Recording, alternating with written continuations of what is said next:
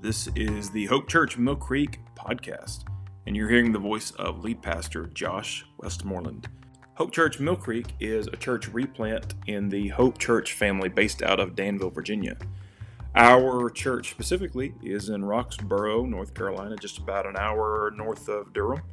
Our family of Hope churches has a total of 13 locations at this time along the Virginia, North Carolina border, mostly in smaller. Our uh, specific location has existed officially since January 22 when my family and I moved from Mississippi to lead this plant. We hope you enjoy this podcast and bring something away from it that helps you. If you do, it would help us greatly if you left a good review on Apple Podcast or you just, you know, shared it. We wish you all the best. Uh, grace and peace to all of you, and happy listening.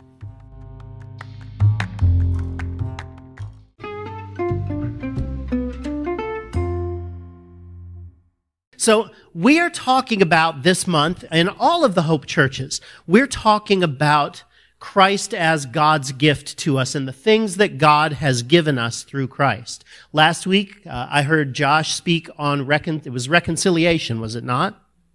Okay, good. I got the right big Bible word. I have a short Bible word we'll be talking about today. Mercy. Um, when I think of God's gift of Christ, especially Christmas time, mercy isn't usually what comes to mind to me. I'm usually thinking about grace. I'm thinking about grace in terms of getting something good that I don't deserve. That's my understanding of grace. God gives us something that we, we should never get. We're never worthy of having the gift of Jesus Christ and the grace of God that pours abundantly through him. I think of grace. Does God show me mercy? Or has he shown me mercy? And so as I've been studying this text, uh, as I've been studying for this, it's actually taken me to a text I didn't expect.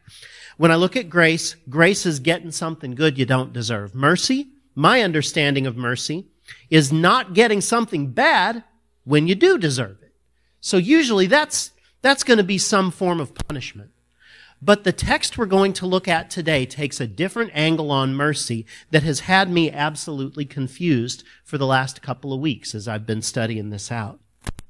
So our text today is familiar. Um, it's familiar to anyone who's spent time in church and even the Easter and Christmas crowd. Y'all know who I'm talking about there? Y'all know the Easter Christmas folks? Okay. No, no harm, no foul there too. If you come to church twice a year, you're probably not going to hear about the day that the sun stood still in the sky. Twice a year. You're probably not going to hear about uh, the Valley of the Bones you're not going to hear that one likely. And you're probably not going to hear about that shipwreck in the New Testament where the apostle Paul and a bunch of prisoners were on a boat and this big storm swept through and it broke the ship to bits, but all the prisoners, they survived and made it to land. I doubt you're going to hear that one. Likely if you come, uh, come to be a part of church twice a year, you're going to hear something about an empty tomb. You're going to hear something about a baby in a manger. Or you might hear something, I don't think I can get three of them up at the same time. Okay. Or you're going to hear, that's hard. Or you're going to hear something maybe about angels sharing good news to shepherds, keeping watch over their flocks by night. So if you had to pick a list that you're familiar with from church, is it list one or list two? List one was the Valley of the Bones, sun, sand, and still, and the shipwreck. List two, empty tomb. Uh, baby in a manger, shepherds at night. What's your list? Well, what have you heard more among church? Two. We're going to be on a two list again today. So I'm going to be talking to you from list two. Now, if you are one of those people who's part of church twice a year, uh, don't feel bad. You're in good company. This is my second time here this year. So next time it'll be your turn to preach. I'm kidding. We're not going to do that. We're not going to do that to you. Um, if you're using a paper or a digital Bible, though, today, please go ahead and turn or tap to the book of Luke, chapter 1. We'll be in the book of Luke, chapter 1, and with some blessing, we have those verses available. Uh, to no lack of difficulty there. Thank you so much for providing us the Word of God. And before we get into this, I'm going to ask to pray over God's Word. Our Heavenly Father, we thank you for providing us your word, for giving us a means to find out more about you. Please bless your word today. We know it goes forth and does what you say it's going to do. We know that it will accomplish your will. Um, I ask you to keep me out of its way. Um, help me to share it appropriately. Lord, please don't let me lead the people in a direction that's wrong, but help me to point them towards you. And we thank you, Lord, for this time together in, in your service. It's in your name we pray, sir. Amen. Um, I want to remind y'all that familiarity with the Bible should never stop us from studying it. And so when we get to these, these texts that we tend to look at at certain times of year, that's not a bad thing. It's not bad for us to look at certain texts over and over and over again. We Christians study the Bible so that we can learn more about God, so that we can love Him more, and so that we can be more like Him. And that is His plan for His people, to be conformed to the image of Christ. These things happen best in the context of familiarity. Now, I've been studying the Bible for about 20 years, and I bet you that's a drop in the bucket compared to some folks in this room. Anybody been studying the Bible for more than 20 years? Few of you? Okay, if there's a few people older than me who've been, who've been saved longer than me, I'm a latecomer to the game, frankly. I really didn't start studying the Bible till I was close to 30 years old. A little under, but, um, I mean, I'm not under 30 now. I'm saying I was a little under 30 then. Y'all, y'all know better. I'm not gonna not, he's up there lying in church. No, no. Just a little bit. Um, not a little bit of line. No, that's a drop in the bucket, I know, to many of you. And I've read the, through these verses many times, and yet today, to me, they're new. And so I'm hoping that's going to happen for you also. We're going to look at a large text. That doesn't mean we're going to study every single verse of a large text at the same depth. So, number one, don't be scared. Number two, there will still be food at the restaurant when I let you go. They're not going to run out of food. We're going to be okay. But I'm not going to keep you in here too terribly long with this. So we're going to read the verses first, and then we're going to go back and look at specific portions of the text. I'm going to read Luke 1, 26 through 56, and then a small portion at the end, 68 to 75. Luke chapter 1. Now in the sixth month, the angel Gabriel was sent by God to a city of Galilee named Nazareth, to a virgin betrothed to a man whose name was Joseph of the house of David. The virgin's name was Mary. And having come in, the angel said to her, Rejoice, highly favored one. The Lord is with you. Blessed are you among women. But when she saw him, she was troubled at his saying and considered what manner of greeting this was. Then the angel said to her, Do not be afraid, Mary, for you have found favor with God. And behold, you will conceive in your womb and bring forth a son and shall call his name Jesus. He will be great and will be called the son of the highest. And the Lord God will give him the throne of his father David and he will reign over the house of Jacob forever and of his kingdom there will be no end. Then Mary said to the angel, how can this be since I, I do not know a man. And the angel answered and said to her, The Holy Spirit will come upon you, and the power of the highest will overshadow you. Therefore also that Holy One who is to be born will be called the Son of God. Now, indeed, Elizabeth, your relative, has also conceived a son in her old age. And this is now the sixth month for her, for her who was called barren. For with God, nothing shall be impossible. Then Mary said, Behold the maidservant of the Lord. Let it be to me according to your word. And the angel departed from her. Now Mary arose in those days and went into the hill country with haste to a city of Judah and entered the house of Zacharias and greeted Elizabeth. And it happened when Elizabeth heard the greeting of Mary that the babe leaped in her womb and Elizabeth was filled with the Holy Spirit. Then she spoke out with a loud voice and said, Blessed are you among women, and blessed is the fruit of your womb. But why is this granted to me, that the mother of my Lord should come to me? For indeed, as soon as the voice of your greeting sounded in my ears, the babe leaped in my womb for joy. Blessed is she who believed, for there will be a fulfillment of those things which, her, which were told her from the Lord.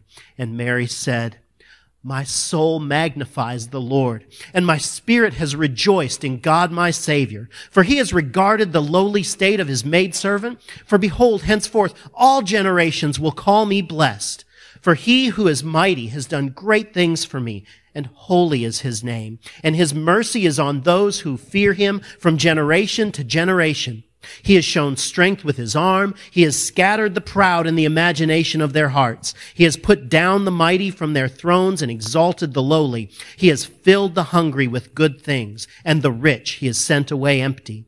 He has helped his servant Israel in remembrance of his mercy, as he spoke to our fathers, to Abraham and to his seed forever.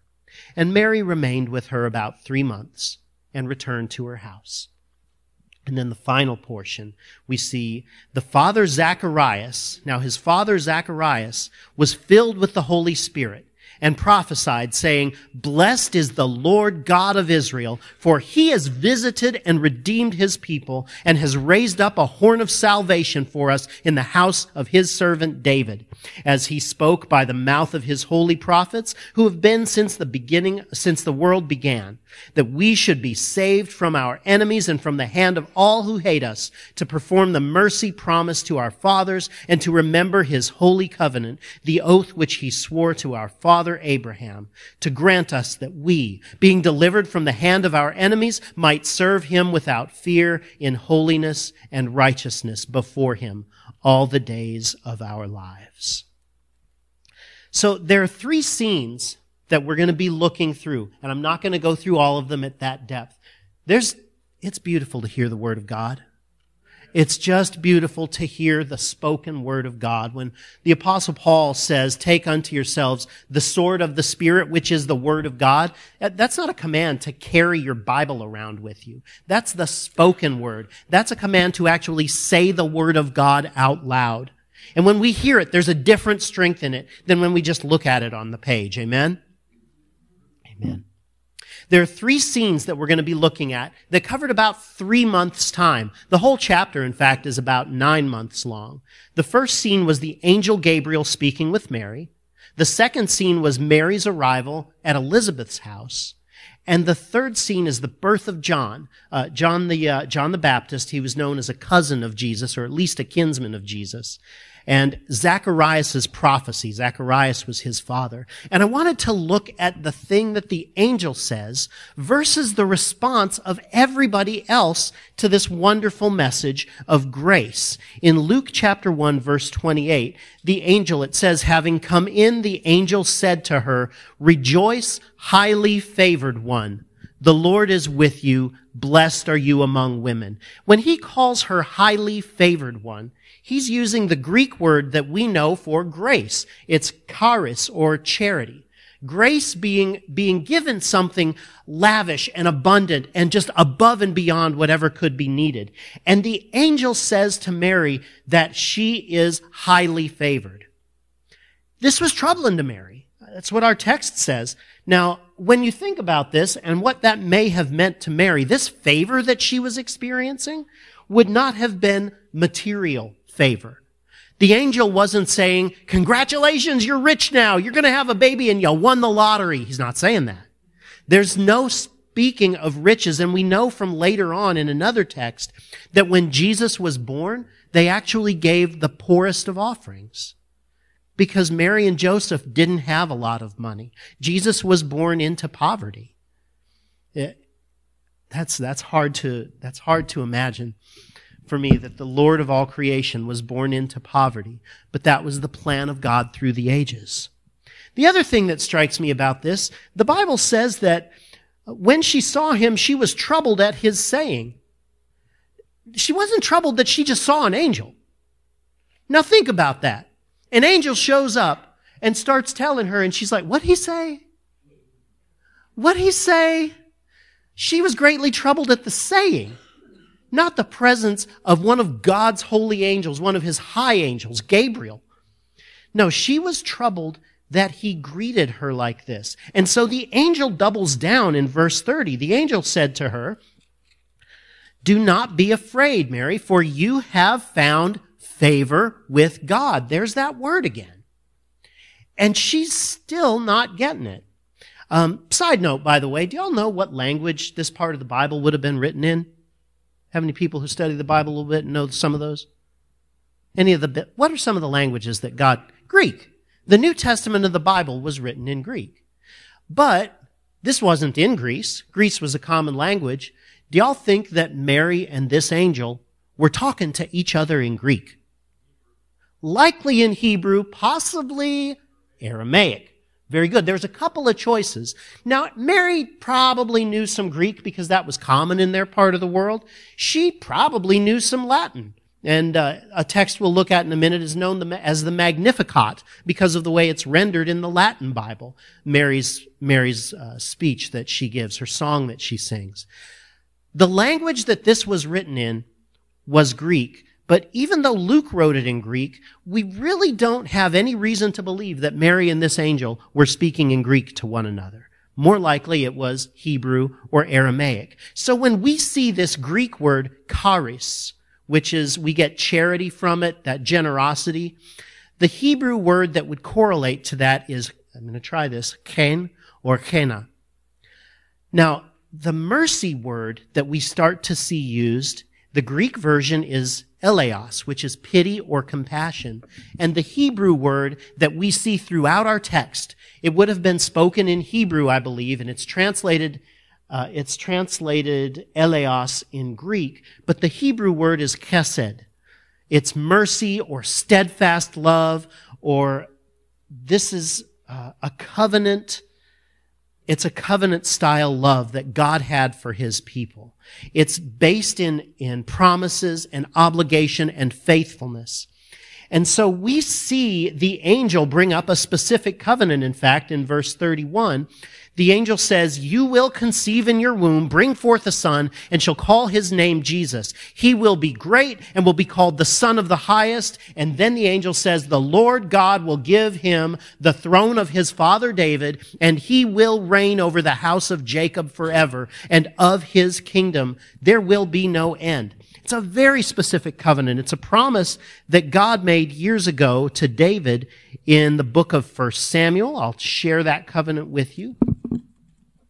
1 Samuel chapter 7 verses 12 and 12, uh, it says, When your days are fulfilled and you rest with your fathers, I will set up your seed after you who will come from you, and I will establish his kingdom. He shall build a house for his name and for, and I will establish the throne of his kingdom forever. I will be his father. He shall be my son. And the verses continue. My mercy shall not depart from him and your house and your kingdom shall be established forever before you. Your throne shall be established forever. This was a promise that the angel was reminding Mary of. And so Mary sees this and is thinking, okay, God is continuing in his steadfast love toward his people. He's going to keep his word. That's the God that we serve. And so Mary's response to this in verse 38 of our main text, Mary said, behold the maidservant of the Lord. And the literal phrase there is, Behold the Lord's slave. She calls herself his slave. Doulos is the original word, and it's stronger than just a, a servant or the hired hand. She's saying, Yes, God, you, you own me, and let it be done to me according to your word. And she's honored. She's honored that the Lord would use his servant, bought out of slavery, bought out of Egypt, all the people of, of of Israel were, that he would show her this value, this honor. And so she says, Let it be done to me according to your word. Behold your slave. So this is Mary's response. She hears this promise of God's steadfast love. And in section two, we see Mary's response to Elizabeth. Um, some say that's her cousin, that's at least her kin, their family of some kind. And Elizabeth understands that there has been something magnificent to happen. The baby inside of her, John the Baptist, leaps at the sound of Jesus' mother. And we hear Mary's response in verse 46. She says, My soul magnifies the Lord, and my spirit has rejoiced in God my Savior. She recognizes salvation is of the Lord. And then in 48, she goes back to the same language she was using before. He has regarded the lowly state of his maidservant, of his slave. For behold, henceforth all generations will call me blessed, for he who is mighty has done great things for me. Holy is his name. And then she brings in that Hebrew word, I believe, that old word, and his mercy is on those who fear him from generation to generation. His mercy, his steadfast love. Uh, there's a there's a passage in the Bible. There are actually many passages. That word is a very commonly used word about God. But Psalm 136, the entire chapter, the entire psalm is a repetition of this. We used to sing, well, I'll read the first verse. Oh, give thanks to the Lord, for he is good. His mercy endures forever. Oh, give thanks to the God of gods, for his mercy endures forever. Oh, give thanks to the Lord of lords, for his mercy endures forever. To him alone who does great wonders, for his mercy endures forever. Do you all remember a song we used to, I don't know if y'all have sung it in church or not. Give thanks to the Lord, our God and King. His love endures forever. This same word is translated love. It's his steadfast love is the same thing to the people as his mercy. They don't see a real difference in this. This is the first of several references to mercy in our text today. Now, this is a New Testament word, but the speakers here were speaking in Hebrew or Aramaic.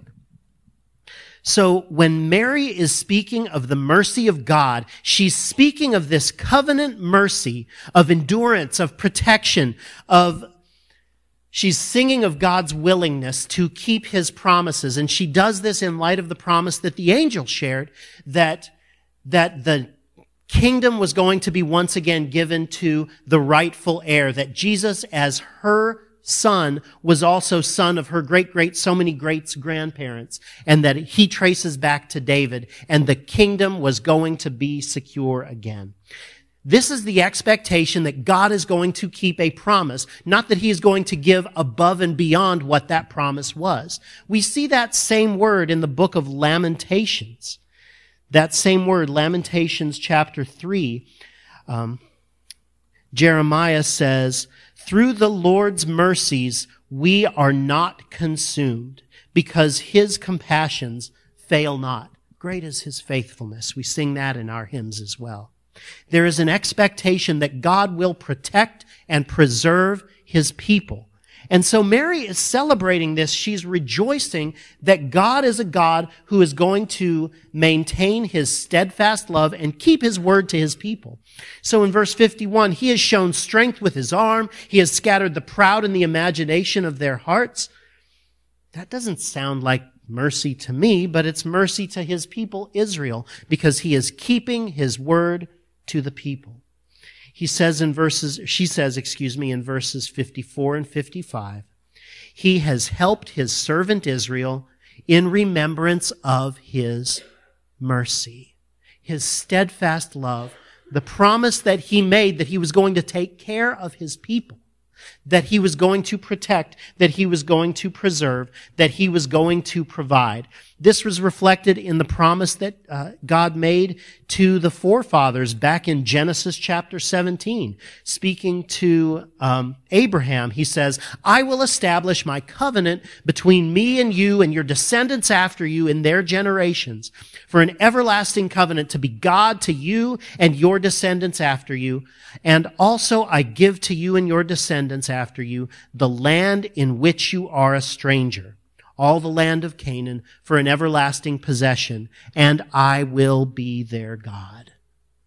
This is what Mary understood to be the gift of grace that the angel was speaking about. But there's some, there are some pieces that are missing. We're going to look at that last section. Are y'all still with me? Holding up okay? All right. You're tracking. Am I making sense? Excellent. Let the word of God do its work.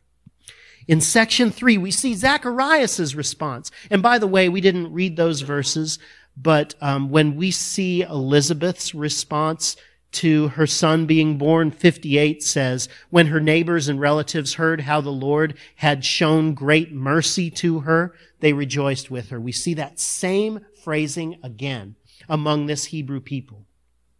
We don't see an understanding of grace, but we see an old understanding of mercy. So Zacharias says in verse 67, blessed, or, now the father Zacharias was filled with the Holy Spirit and prophesied saying, blessed is the Lord God of Israel, for he has visited and redeemed his people and has raised up a horn of salvation for us in the house of his servant David. So he's speaking again of this promise that David's family was going to once again have the kingship. They were looking for this, this great leader to rise up, to set them free from the people of Rome, to set this people free again and let them be sovereign in their own land. And this is what, the, what Zacharias is telling them. But look at what he says next.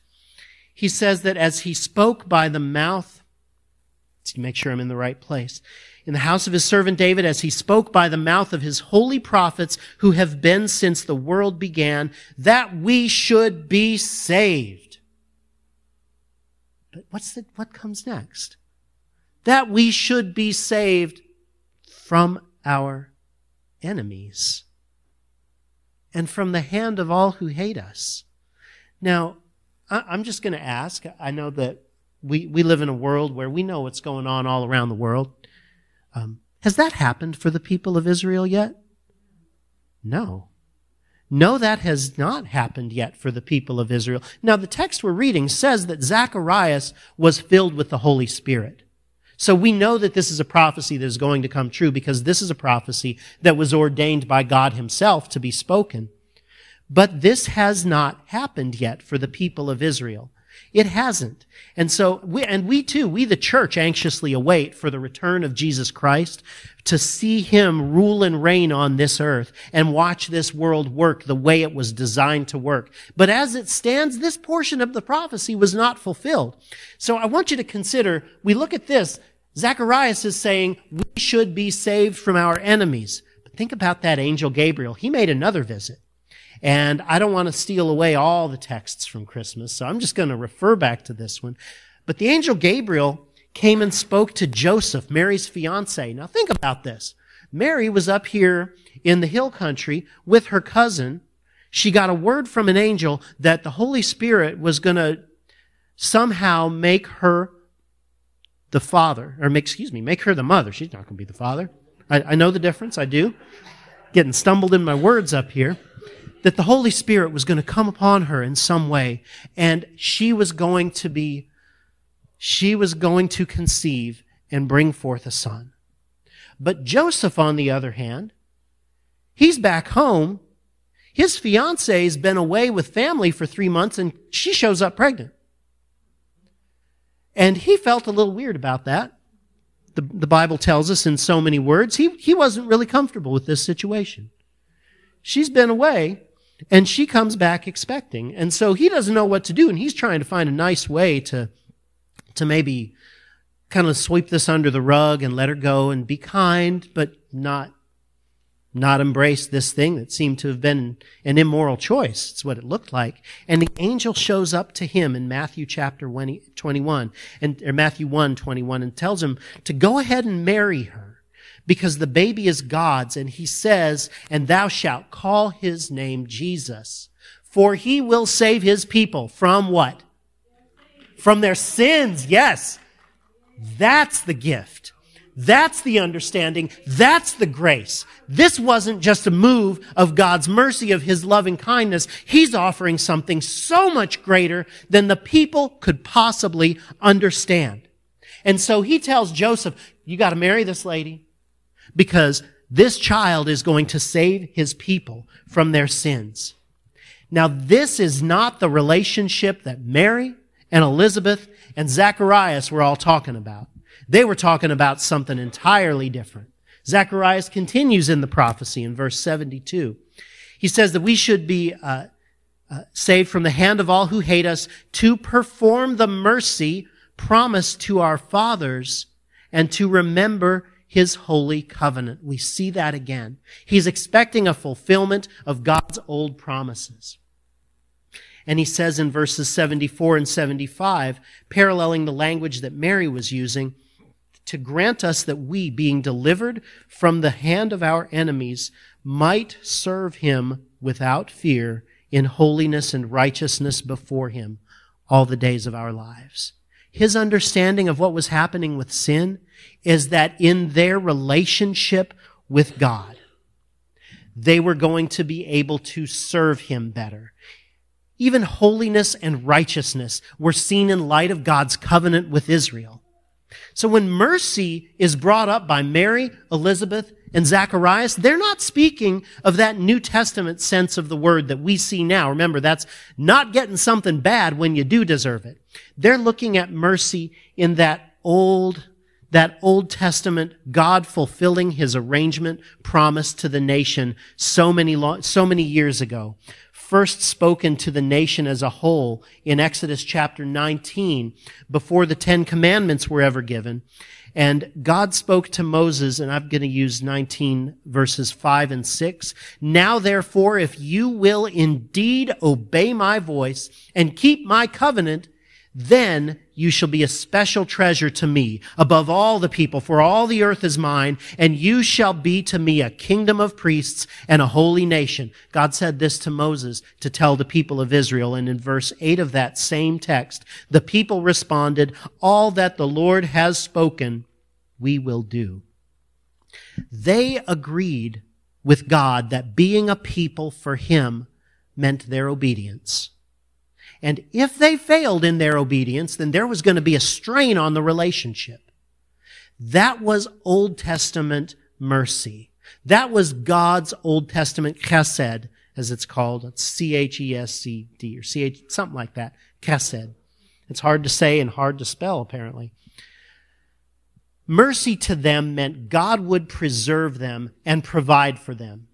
He would keep them at arm's length from his anger. He wasn't going to let them get quite so close that he could reach out and snatch them up. He kept them at bay, and as a faithful provider, he would make sure that they as a people survived. Has he done that? They've still survived. Yes, he has protected them as a people. This was in relationship to their servant slave relationship with God. They recognized that he bought them out of the land of Egypt. They were a, they were an enslaved people and he took possession and he protected them. And it means a lot to them that he is going to be their provider. And with that, that means they're going to get some land. They had no idea that this promise of God they had no idea that the courier of God's mercy, Jesus Christ, would also be the courier of his grace.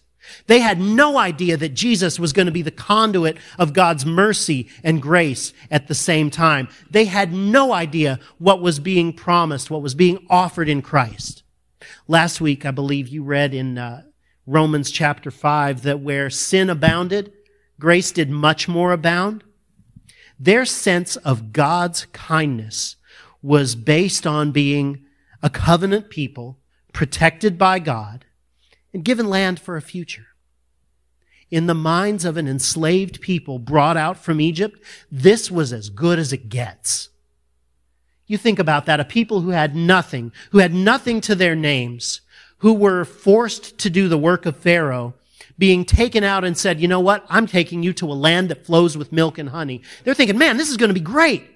And we're going to stay this way forever and you're going to give us a king and no one's ever going to put us out of this kingdom. That was the promise that they expected. They were so caught up in survival mode that they did not realize that their true need was the need that Gabriel told Joseph, for he shall save his people from, from their sins. Hallelujah. Amen. All that time, all that time from generation to generation, God protected that people.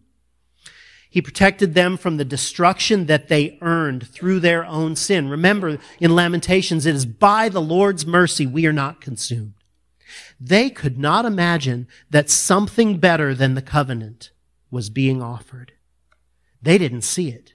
All they saw here when we see mercy in this text is God's going to keep his word about all that old stuff he promised. And that's going to be great because it's better than what we had. They had no clue to the generosity of God.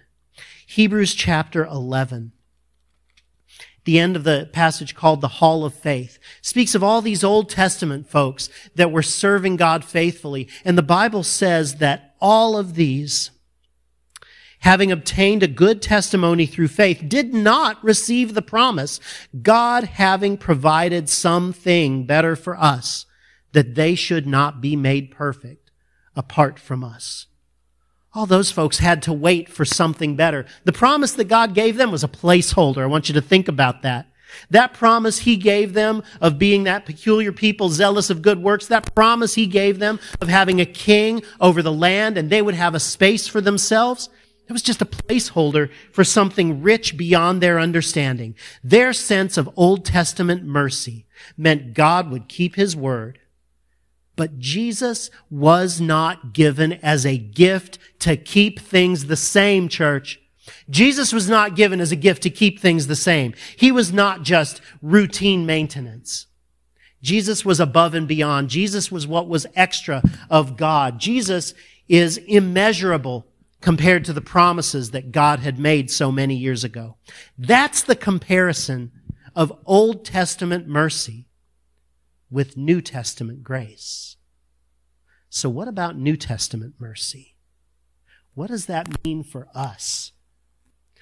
That's that, the word eleos that Luke used. Now, if God had this Bible written in Greek, then that word is relevant because God chose those words in the original manuscripts. So, what do we know about mercy? That Greek word is talking about um, a compassionate, a pitying um, protection of people, providing to someone who's in need. Now, God providing mercy is protecting against his own anger and his own wrath. Things I want you to take away about mercy today. Mercy is always balanced against judgment. Mercy is only needed from God when a person is at fault or is guilty. So mercy is always going to be balanced. It's never just abundant, abundant, and abundant. In fact, mercy always has a net zero value.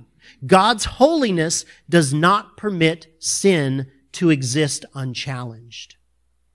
So God in mercy may extend or defer punishment, but mercy is directly related to what we deserve that is bad. It's directly related to the sin that we have committed. It's directly related to the holy debt that we owe before God. Sometimes mercy does come in the form of deferred punishment. God often postpones or delays punishment instead of immediate retribution. Think about this one. How different would the world be if right after our first lie we told, our tongue was removed? We'd be in a quiet place. We would be in a quiet place.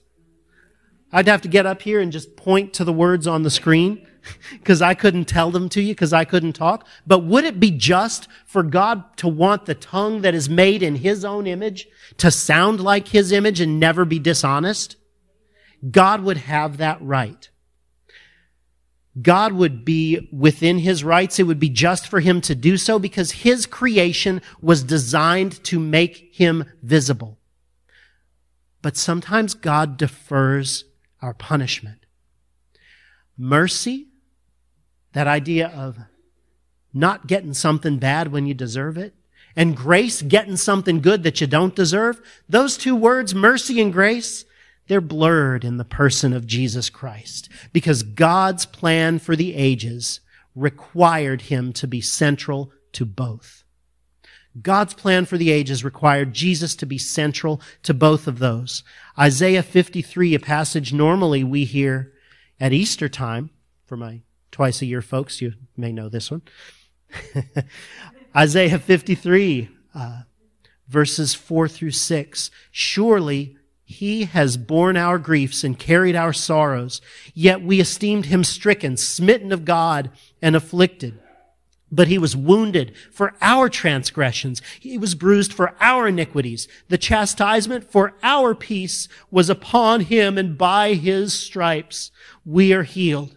All we, like sheep, have gone astray. We've turned every one to his own way, and the Lord has laid on him the iniquity of us all. And down in verse 10, the Bible says, Yet it pleased the Lord to bruise him. He has put him to grief.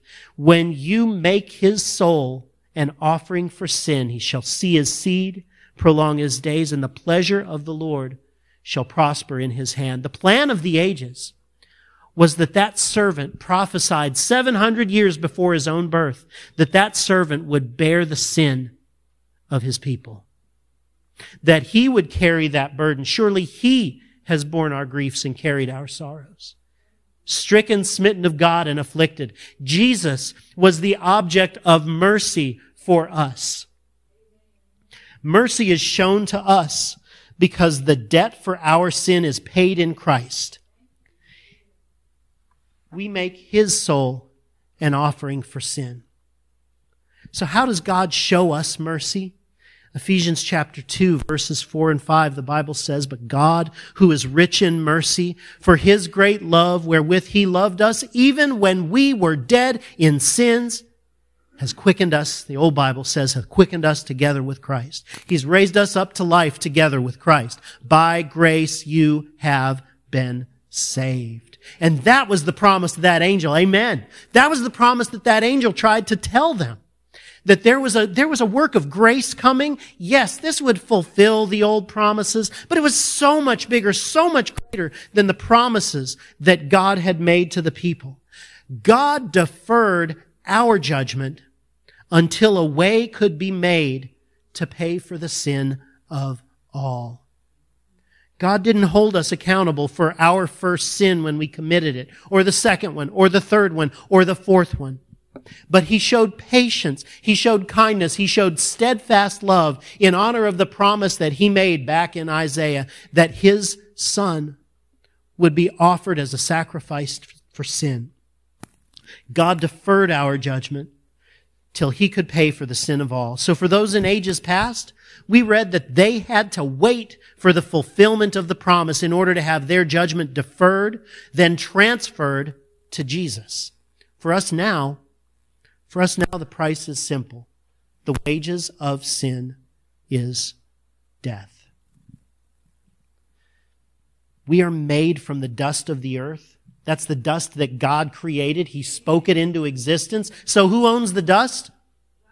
God owns the dust and God can do with it what he wants. And the Bible says that even the heavens declare the glory of God. His dust is supposed to also. And if we don't, if we don't show him, we, if we don't re- reflect him, if we don't transmit him, if we don't make him visible, then we're, we're broken and we are not worthy of being kept. We're not worthy. But when we were dead in sin, God didn't just consume us. He made a way through Jesus Christ to mercifully defer and transfer our debt to the only one who could pay.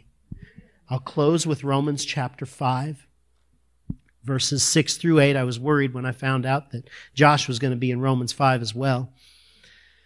The Bible tells us, For when we were still without strength, in time, Christ died for the ungodly. For scarcely for a righteous man will one die, yet perhaps for a good man someone would even dare to die. But God demonstrates his own love toward us in that while we were still sinners, Christ died for us. The object of God's grace becomes the object of God's mercy. They two are one until the way could be made for us to embrace him as Savior, God shows mercy. So how does this play out for us, church? And this is the close of service. I don't know if we have musicians that do things at this point. If that's so, that's fine. I'll keep it kind of real and just say, let's keep it, let's keep moving. So what does this, what does this mean for the church? What does this mean for you out there? What does this mean for anybody who might be listening at home later?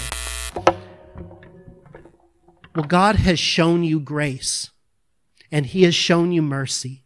He was patient with you while you were living in a time of sin. So for those who are the church, those who are on the inside, I want you to reflect this season on the abundant grace and the abundant mercy that your Savior has shown to you.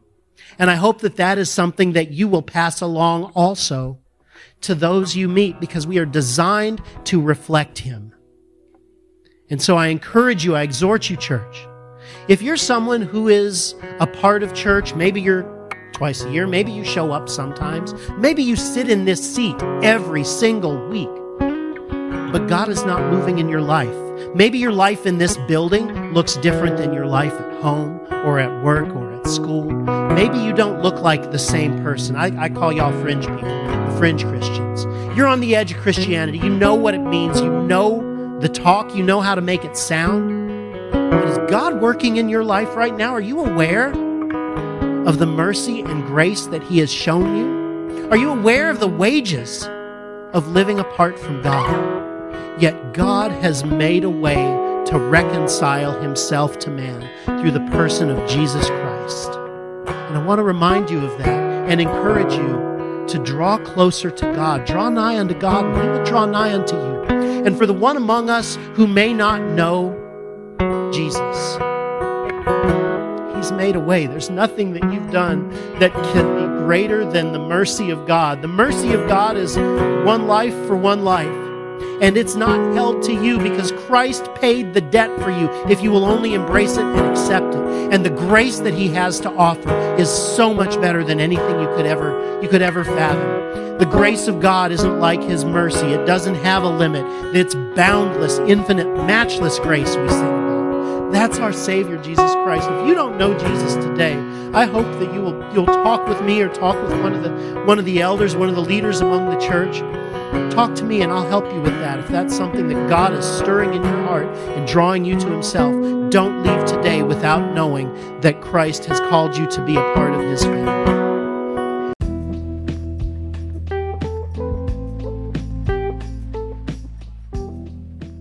Hey, thank you so much for listening. It, it means the world to me that you would take the time to listen to our sermons. If you if you'd like to connect with us, shoot us an email at office at hopechurchmillcreek.com. That's office at hopechurchmillcreek.com. Or just come by for a service in person, 10:30 a.m. Sunday mornings. Address is 1562 Mill Creek Road, Roxboro, North Carolina. Uh, I would love to meet you in person. And um, I guess that's all for now. So don't forget to leave a review on Apple Podcast if you would kindly. We pray that you'd have a great day. Uh, for Hope Church Mill Creek, I'm Pastor Josh. Grace and peace.